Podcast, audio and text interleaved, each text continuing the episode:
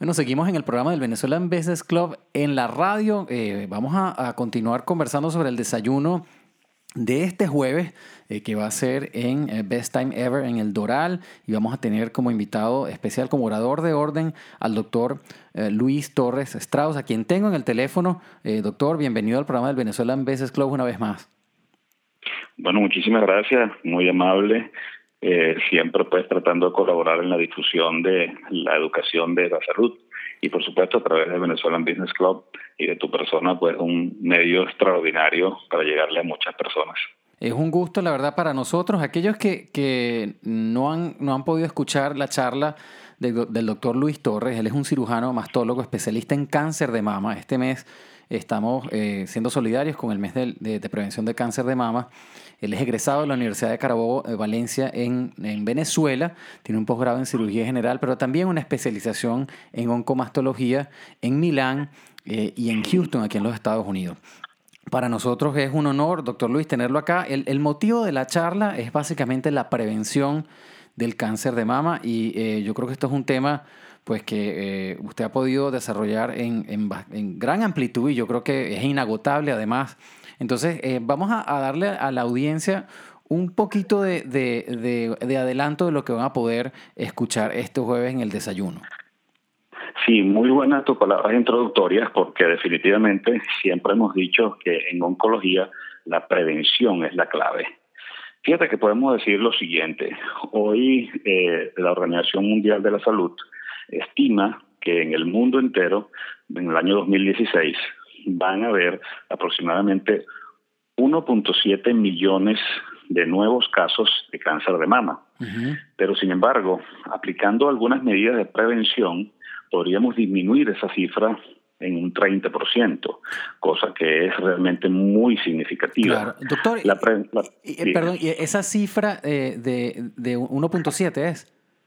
Sí, uno punto siete millones de nuevos casos en el mundo. ¿Y eso eso comparado con, con la historia, eso está en crecimiento, a, a, se ha reducido? ¿Cómo, cómo, cómo ha sido ese proceso? Muy buen punto.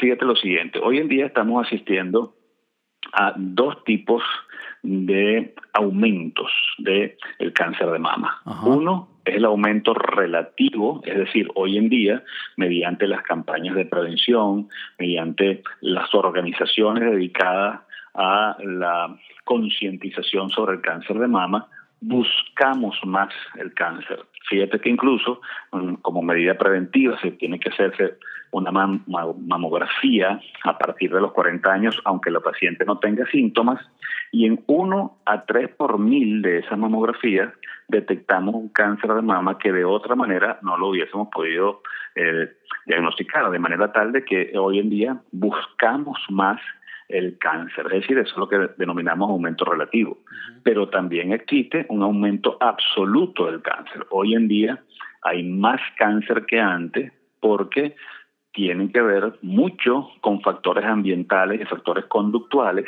en el sentido, por ejemplo, de contaminación ambiental, uh-huh, mala alimentación, vida sedentaria, condiciones de estrés, condiciones de angustia, condiciones de sufrimiento, y eso hace que existan más casos de cáncer de mama.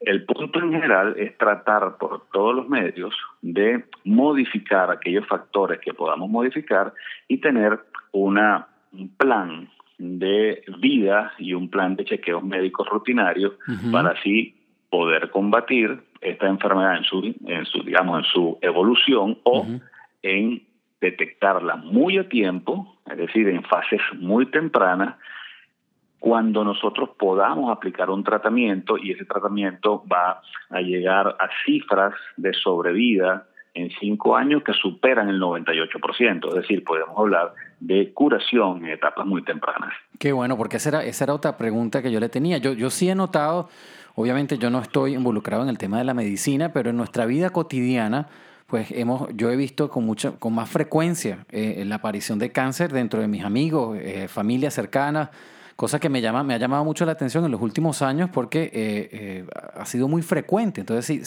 sí, sí entiendo eh, y valido ahora pues que, que realmente las cifras indican que ha habido un aumento en el cáncer. Y, y yo me acuerdo, dentro de las muchas personas que hemos tenido invitado aquí, eh, doctor Luis, siempre hemos hablado también de en la salud no solamente desde el punto de vista físico, sino también desde el punto de vista mental, ¿no? Y usted acaba de hacer un comentario claro. que a mí me llama mucho la atención porque eh, eh, entiendo que la, la, el, el factor de tener una vida uh, estresada y, y, y de alguna forma pues no estar feliz eh, eh, diariamente impacta también en, en la salud, impacta, y quizás puede impactar en la, en la posibilidad de desarrollar un cáncer. Entonces le pregunto yo, parte de, de la prevención, pues no, no solamente los exámenes rutinarios. Eh, usted ha, ha, ha explorado de alguna forma eh, el, lo que es la vida diaria de las personas y cómo pueden, eh, desde el punto de vista mental, bueno, si se le puede decir así, eh, tratar de, de tener una vida un poco más sana y más feliz, de forma que eh, eh, quizás eso pueda contribuir a, a evitar un cáncer.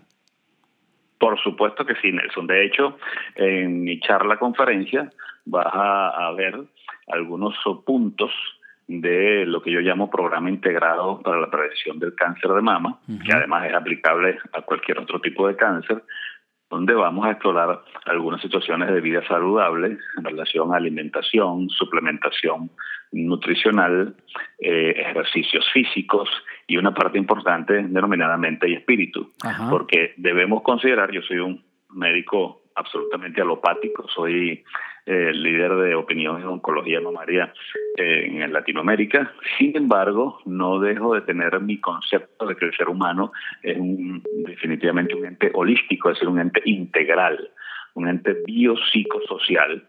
Y la, eh, la salud como, como definición uh-huh. no es realmente la ausencia de una enfermedad. Correcto. La salud es un estado de bienestar integral. O sea, de nada vale que tú no tengas una enfermedad y estés deprimido, estés, digamos, sumido en una vida no sociable, no, digamos, actual en relación a la globalización. Entonces, eso realmente está saludable porque no tienes enfermedad. No, no está saludable porque no estás dentro de un completo ambiente de bienestar, y eso lo toco, lo toco en la charla, en, digamos, en un aspecto de importancia. Y, y Otro entiendo, aspecto, entiendo, doctor Luis, disculpa que le interrumpa, pero entiendo que esa definición de la salud, para aquellos que nos escuchan, no es una cosa que lo estamos inventando aquí, ni, ni uno le provoca no. decir. Yo entiendo que esa definición viene de la Organización Mundial de la Salud. Correctamente, y no solamente viene de ahí, sino que esos eso son conceptos que se han venido modificando desde el año mil novecientos cuarenta y ocho, o sea que uh-huh. no estamos tratando de nada nuevo. Claro. El, y, por supuesto, es fundamental que la gente entienda que nosotros, la idea es que preservemos la salud, uh-huh. porque justamente es muchísimo más interesante prevenir que curar. Uh-huh. Eso es fundamental, eso es fundamental, no solamente desde el punto de vista, digamos, de, de, del propio organismo como tal, sino también del sistema de salud. Imagínate que nosotros eh, coloquemos una serie de, de eh, dinero, costo, vamos a llamarlo así, en prevención versus el costo de tratamiento. El costo de tratamiento va a ser muchísimo, pero muchísimo mayor. Entonces, eso es fundamental que hagamos todos los esfuerzos por prevenir. Ejemplo, ¿cómo prevenimos? No quiero darte adelantar para que tus oyentes vayan a la charla, claro. pero algunos algunos datos. Una paciente tiene que tener una buena, digamos, alimentación, hacer ejercicios físicos, mantener un peso estable, tener un embarazo, si es posible, antes de los treinta años, dar lactancia materna por lo menos seis meses, ser moderada en el consumo de alcohol y practicarse sus chequeos rutinarios, como por ejemplo una mamografía alrededor de los cuarenta años y luego hacerla anualmente, aunque no tenga síntomas. Muy bien. Fíjate que estamos en este momento en el mes, en el mes de octubre, el mes donde realmente se conmemora la lucha contra el cáncer de mama, la concientización de esta enfermedad. Uh-huh. Observa que la Sociedad Americana del Cáncer para este año dos mil dieciséis proyecta unos doscientos cuarenta y seis mil casos de cáncer invasivo y unos sesenta y un mil casos de cáncer in situ, es decir, aproximadamente unos trescientos mil casos, con una mortalidad de cuarenta mil. Es decir, fíjate cómo se separan esas, esas líneas. Y Ajá. eso es muy importante decirlo, para que la gente no tenga miedo de acudir a hacerse su mamografía, porque muchas veces dice, yo no me voy a hacer la mamografía por temor a que me vaya a salir algo. ¿Me entiendes? Y resulta ser, resulta ser de que lo importante es hacerse su mamografía, porque el ochenta por ciento de las veces las lesiones mamarias son benignas, son benignas. El ochenta por ciento no de las veces. Okay. El ochenta por ciento de las veces las lesiones mamarias son benignas, uh-huh, y solamente un veinte por ciento son atípicas, es decir, premalignas y malignas. Pero si la detectamos a tiempo, el tratamiento va a ser curativo. Si nosotros dejamos que una lesión evolucione en el tiempo, va a tener muchísimo más cantidad de células, es decir, incrementa su población celular y, por supuesto, va a ser más probable que esas células se desprendan, por decirlo de una uh-huh manera común, y vayan a través de los vasos linfáticos o los vasos sanguíneos a otras partes del cuerpo. Es decir, esa diseminación se llama metástasis. Y cuando el cáncer ha dado metástasis, no lo podemos curar, lo podemos controlar muy bien, pero no lo podemos curar. En cambio, en las etapas iniciales sí lo podemos curar. Por eso es que tenemos que adelantarnos al diagnóstico. Y eso es a través de autoexamen de la mama por la propia mujer, por mamografía de pesquisa, uh-huh, aquí en Estados Unidos se llama screening mammography, y también por el chequeo médico. O sea, toda mujer debe hacerse su mamografía alrededor de los cuarenta años. Sí, señor. Bueno, aquellos que nos están sintonizando tarde, está, usted está escuchando el programa del Venezuelan Business Club en la radio. Estamos hablando con el doctor Luis Torres, especialista en cáncer de mama. Eh, el doctor Luis va a estar exponiendo en nuestro desayuno de negocios, que es este jueves, en eh, Best Time Ever en el Doral. Si usted quiere tomar los detalles, visite por favor eh, la página del Venezuelan Business Club en Facebook. Ahí va a encontrar todos los detalles para que pueda ir a escuchar la charla del doctor Luis. Y le adelanto, doctor Luis, estamos tratando de inventar, eh, después de su charla, eh, extender un poco uh-huh más la exposición en forma de panel, o sea, tomar preguntas y respuestas de la gente y hacer una dinámica quizás un, un poco distinta a lo que hemos hecho antes, como para que la gente participe un poco más y podamos despejar las dudas sobre este tema tan importante, ¿no? No, con muchísimo gusto, con muchísimo gusto, de verdad, porque luego luego de la charla vas a, vas a ver que eh, hay como una especie de, eh, de ambiente, de orden, digamos, como de, de hacer preguntas, porque a muchas personas ya ha sucedido algo similar a lo que yo puedo decir en la charla. Claro. Eh, y como, como bien dijiste hace un rato, eh, hoy día, ¿quién no tiene una persona, amiga, familiar, conocido, allegado, que uh-huh haya tenido cáncer de mama? O sea, es, es impresionante. Solamente aquí en Estados Unidos hay más de tres millones y medio de sobrevivientes de cáncer de mama. Sí, señor. En nuestros países, en nuestros países latinos, esto es una tasa alta. Pero en los países latinos estamos hablando también de una tasa media alta de frecuencia del carcinoma de mama. Fíjate que en los países en vías de desarrollo el cáncer de cuello uterino normalmente era la primera causa de enfermedad oncológica en la mujer. Y ya desde el año dos mil diez el cáncer de mama ha superado al carcinoma de cuello uterino. Imagínate. Entonces es bien importante, es bien importante tomar medidas de precaución en relación a esto. Eh, y la mama realmente, como yo siempre digo, representa un signo de feminidad, representa un órgano externos, por así decirlo, y justamente ese, esa, esa, ese órgano que es como la imagen de la mujer debe ser, digamos, bien cuidado. Claro. Porque recuerda, por ejemplo, que en situaciones de cirugía a veces tenemos que recurrir a una mastectomía radical, la extirpación completa sí, de la glándula mamaria, ¿no? Uh-huh. Y eso es una cirugía mutilante. Entonces tenemos que tratar de, eh, digamos, de tener diagnóstico lo más temprano posible, porque incluso con pequeñas incisiones podemos resecar el tumor con márgenes libres y realmente esa es la cirugía que, que hacemos. Conservamos la mama, vamos a verlo en la conferencia, algunas fotografías, que realmente ni siquiera parece que el paciente haya sido operado, porque la, las incisiones son casi que imperceptibles. Uh-huh. Entonces, nuevamente, la prevención, la detección precoz, el diagnóstico a tiempo es lo que nosotros estamos empeñados en que la gente comprenda y que realmente entienda que el cáncer de mama es una enfermedad de nuestros tiempos y que no se acaba el mundo porque se diagnostique una persona con cáncer de mama. Siempre conocemos que hay pacientes que lastimosamente fallan por la enfermedad, pero cuando observamos su caso clínico, vemos justamente que son lesiones avanzadas uh-huh o lesiones de mucha agresividad. Hoy en día tenemos la posibilidad del estudio de biología molecular a través de genes, a través de ácidos nucleicos, y nosotros podemos hacer tratamientos, pronóstico y predicción individual en cada paciente. Uh-huh. Es lo que denominamos medicina de precisión. Todas las pacientes no se tratan iguales, porque resulta ser de que las enfermedades, el cáncer es una enfermedad heterogénea y se tratan de forma personalizada. Uh-huh. Recordando siempre que nosotros, los médicos, tratamos, no tratamos enfermedades, tratamos a personas que circunstancialmente tienen una patología.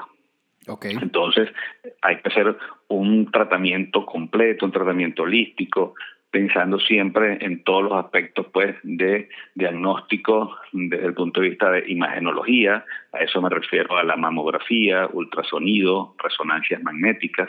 Luego pasamos a los tratamientos. Esos tratamientos van a ser, por supuesto, una vez tenida la biopsia que compruebe que es una patología. No es necesario operar para tener la biopsia. La biopsia la podemos hacer por punción y estudiar en anatomía patológica todas las características de la lesión. Una vez estudiado esto, entonces pasamos a un tratamiento individualizado.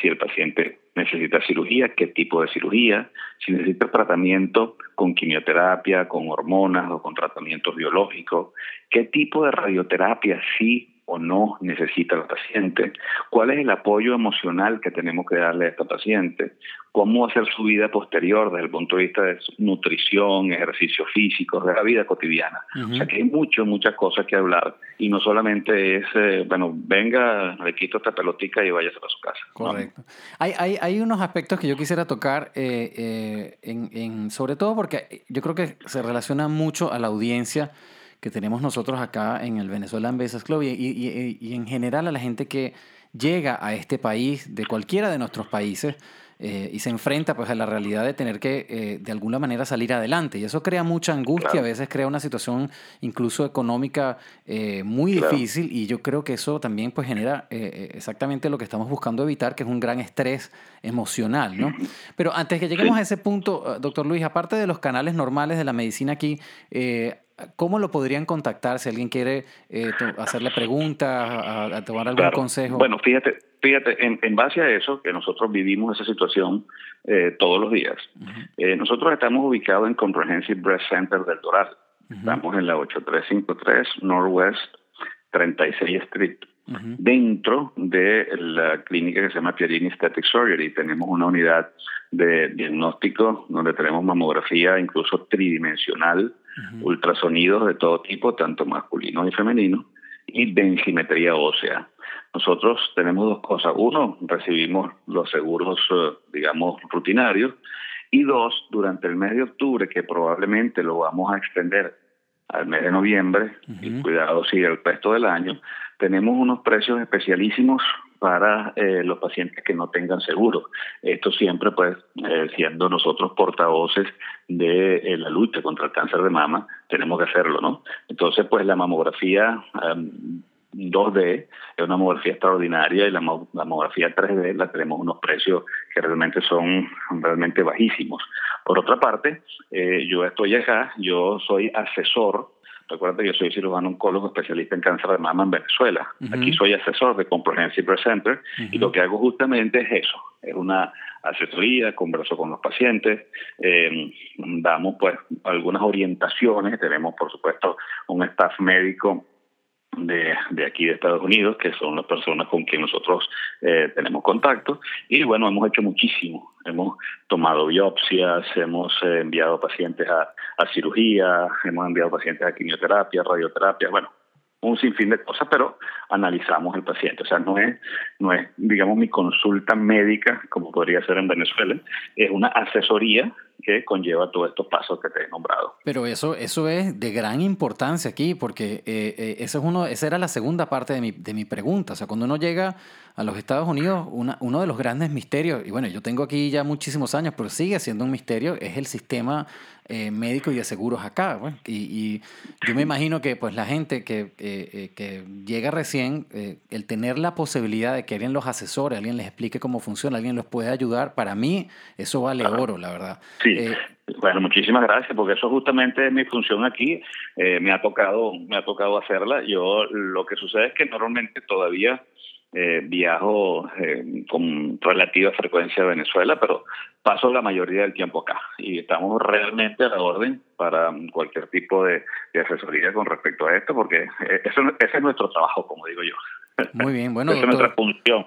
Eh, un, un honor tenerlo por aquí. Yo creo que eh, me gustaría que esta no fuese la, la, la única entrevista que hagamos. Yo creo que esto es un tema que deberíamos tocar con mucha frecuencia. Eh, Pierini, claro. Pierini es un, una, una compañía, un instituto que nos ha apoyado muchísimo. Eh, como usted sabe, Angélica eh, Pierini fue parte de la directiva del Venezuelan Business Club. Sí. Hoy en día Diego, eh, que es su esposo, es parte de la Junta y siempre hemos tenido una relación donde ellos nos han apoyado eh, de verdad incondicionalmente. O sea que para nosotros ¿Cómo no? es un gusto poder retribuir. Eh, aquellos que nos están escuchando, estamos hablando con el doctor Luis Torres en el programa del Venezuelan Business Club. Él va a ser nuestro expositor este jueves en el desayuno de negocios que vamos a tener en Best Time Ever. A las ocho de la mañana empieza el desayuno. La exposición del doctor Luis debe estar alrededor de las nueve. Eh, y vamos a tocar este tema, eh, el, el tema del cáncer de mama, especialmente en este mes, eh, y, y el, el enfoque principalmente es cómo prevenirlo. Así que bueno, eh, doctor Luis, muchísimas gracias por estar con nosotros, ya se nos acabó el tiempo. Eh, de nuevo, si no le importa dar su información de contacto, eh, y aquellos que nos estén escuchando, vayan este jueves, porque eh, no solamente va a haber, va a haber la exposición del doctor Torres, sino que vamos a abrir un panel de preguntas y respuestas. Como no. Muchísimas gracias, Nelson, muy amable. Bueno, y cuenten conmigo para siempre para este tipo de cosas.